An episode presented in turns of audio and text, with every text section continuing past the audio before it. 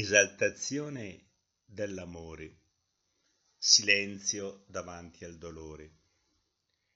Dio ti ha mandato questa croce, dice un sacerdote a un ammalato di cancro, perché ti ama di un amore di predilezione. Scontata potrebbe essere la risposta. Dì al Signore che non sono geloso se ama qualcun altro più di me fossimo capaci di tacere davanti al dolore, tacere davanti al crocifisso e pensare al motivo che ha spinto la Chiesa a istituire la festa della esaltazione della croce. Non il dolore, ma l'amore viene esaltato nella celebrazione del 14 settembre. In questa commemorazione i cattolici ma molto di più i nostri fratelli orientali ortodossi, guardano con tanta riconoscenza alla croce quale incoraggiante rimando al mistero centrale della nostra fede. Il crocifisso è l'immagine della più grande rivoluzione che solo l'amore, la follia dell'amore, poteva inventare.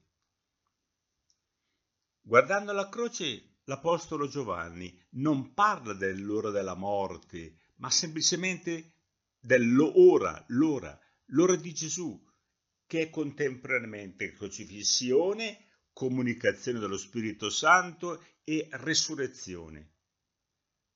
Quell'uomo Dio che ha preso su di sé il limite umano e ha speso tutta la sua vita per amore, poteva essere rinchiuso in una tomba?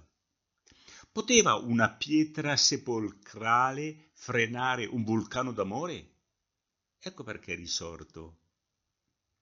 Egli però, prima di celebrare il trionfo sulla morte, discese agli inferi.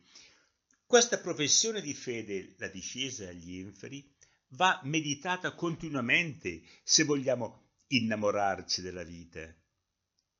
Bisogna cioè scendere nell'infimo grado della abiezione umana, bere il calice fino alla feccia, se vogliamo essere partecipi della risurrezione.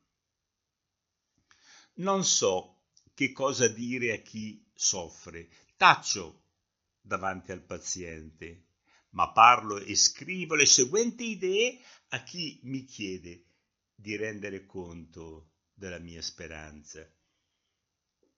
È brutto soffrire, ma è un privilegio l'aver sofferto. Dà forza supplicare Dio di aiutarci a portare con dignità la nostra croce, a non scaricarla sulle spalle degli altri, a vederlo come un trampolino di lancio verso la risurrezione. Il dolore offerto per la propria e altrui conversione, mentre si sopporta meglio rispetto al dolore subito con rabbia, è di grande conforto e aiuto a quanti ci stanno accanto. La preghiera fa sì che le nostre sofferenze non siano affrontate come realtà incomprensibile, come penosa rassegnazione, ma si trasformino in un mezzo per purificarci e capire l'altrui debolezza. Ogni forma d'amore porta con sé una sofferenza, non fosse altro che per l'esperienza di sentirsi inadeguati alle altrui aspettative, ma la gioia che si prova amando supera mille volte questa sofferenza perché si tocca con mano come l'amore nobiliti, trasfiguri e divinizzi.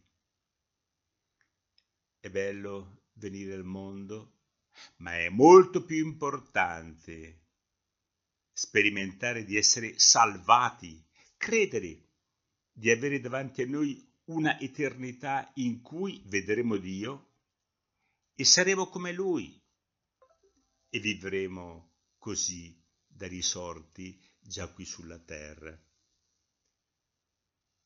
Tutto ciò probabilmente voleva comunicarci San Paolo quando affermava quanto a me non ci sia altro vanto che nella croce del Signore nostro Gesù Cristo, per mezzo della quale il mondo per me è stato crocifisso come io per il mondo.